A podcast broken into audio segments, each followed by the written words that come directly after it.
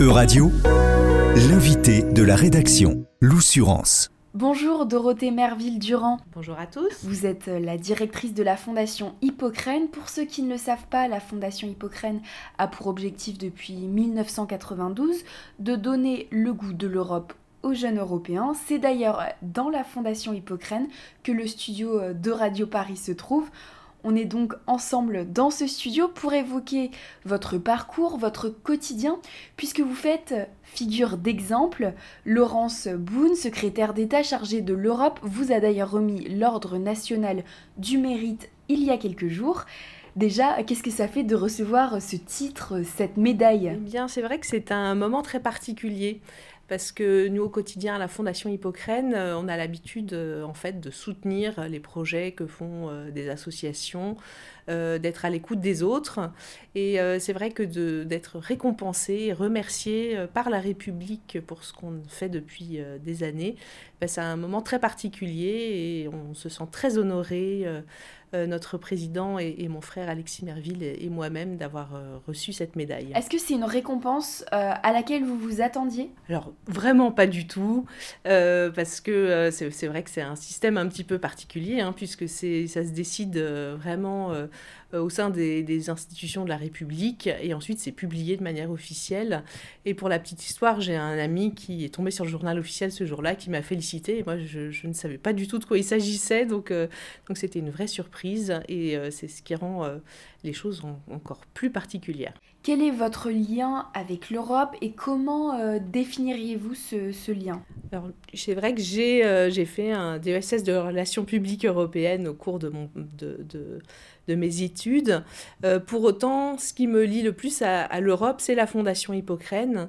parce que son fondateur, qui est donc mon grand-père, Jean Guyot, a lui-même euh, travaillé avec Jean Monnet au moment de la création de la communauté européenne du charbon et de l'acier, donc vraiment les prémices de l'Europe à Luxembourg euh, juste après la guerre. Et donc, euh, donc c'est vrai que c'est une histoire familiale qui nous a tous marqués et qui fait qu'on se sent très attaché, encore plus que d'autres, à cette construction européenne.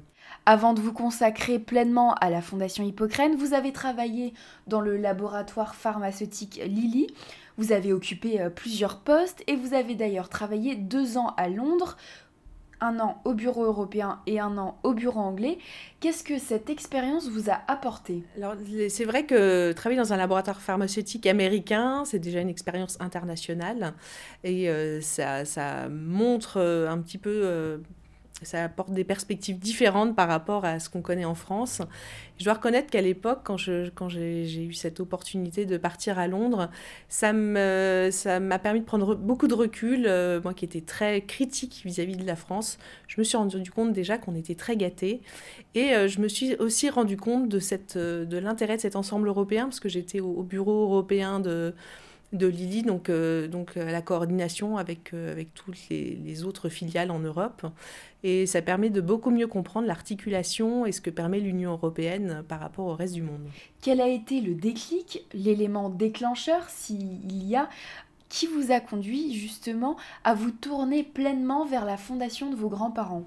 Il y a eu un vrai moment de transition euh, chez Lily France. C'est le moment où je me suis occupée des associations de patients. Euh, et c'est vrai que euh, ça faisait partie des, de, ce que je faisais au quotidien qui, qui me plaisait le plus. et il se trouve que, qu'à ce moment-là, il il y avait besoin de d'un peu d'aide à la fondation familiale. Et donc donc ça a été une transition qui m'a semblé assez naturelle dans le milieu associatif. Euh, euh, et, je continue à trouver ça extrêmement épanouissant 14 euh, ans plus tard. Concrètement, qu'est-ce que vous faites au quotidien et quelles sont les valeurs de la Fondation Hippocrène? En tant que directrice à la Fondation Hippocrène, du fait qu'on est une toute petite équipe, hein, puisqu'il y a moi, Lucille Niel, la coordinatrice de, projet, qui, on travaille toutes les deux au quotidien. Euh, en fait, on gère un peu tout. Donc, c'est-à-dire qu'il y a toute une partie assez euh, légale et administrative dans une fondation, qui n'est pas la partie la plus amusante, mais qui, est importante. Et il y a toute la partie de rencontre des acteurs associatifs et des rencontres du secteur de la philanthropie, qui est vraiment celle que je préfère parce qu'on rencontre des personnes très engagées, très motivées et qui ont toutes euh, des compétences et, et, des engagements très différents. Et je trouve ça extrêmement enrichissant au quotidien. Vous travaillez énormément avec des associations qui œuvrent pour la jeunesse, la jeunesse européenne. Qu'est-ce que ça vous apporte Vous travaillez vous travaillez énormément avec euh, des associations qui œuvrent pour la jeunesse, la jeunesse européenne. Qu'est-ce que ça vous apporte? Alors, sans, vouloir euh, justement montrer que je, je, suis plus si jeune que ça, euh, ça me permet justement de, de, garder un pied dans, tout ce qui est important pour la jeunesse. et je ne pourrais que recommander ça à toutes les personnes aux responsabilités qui, qui sont plus de la première génération et qui euh, qui parfois euh, perdent complètement le contact avec la jeunesse et donc ne les, comprennent plus euh, et ont tendance du coup à, ne plus être capables de, comprendre leurs priorités et, leurs engagements. Et justement, quel message voulez-vous faire passer à cette jeunesse? Une jeunesse qui comprend pas toujours, qui n'a pas toujours conscience des opportunités euh, que peut offrir l'Europe? Alors ça, c'est un élément extrêmement important parce que c'est ce qu'on cherche à promouvoir euh, à la Fondation Hippocrène. C'est le fait que l'Europe, c'est surtout euh, des opportunités pour, euh, pour la jeunesse et non pas des contraintes, non pas des inconvénients, mais bien, bien des solutions qui peuvent se trouver ailleurs et, et surtout un cadre extrêmement démocratique qui permet à chacun de s'exprimer et, aussi des moyens supplémentaires pour, pour, pour aider les jeunes dans leurs engagements.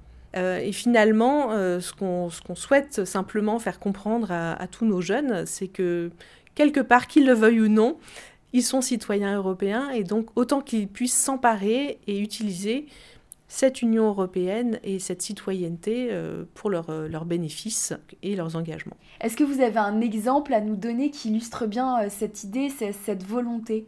C'est toujours compliqué de choisir des exemples, mais euh, euh, il y a un exemple récent du coup euh, que j'ai bien envie de, mettre en avant. C'est l'exemple de ce projet qui s'appelle Mentoring Europe et qui est en fait une coordination d'une quinzaine d'associations de mentorat en Europe qui a décidé en fait de s'unir pour aller ensemble demander un droit au mentorat pour les jeunes au Parlement européen et à la Commission européenne. Et figurez-vous que ça a fini par marcher parce qu'en novembre dernier, ils ont été reçus par la, commissaire euh, européenne euh, dont le nom m'échappe, euh, Maria Gabriel. Euh, ils sont aussi soutenus par des députés européens et ça montre qu'en fait, avec un peu de coordination, ben, on arrive vraiment très très haut en termes d'impact au, au, niveau des institutions.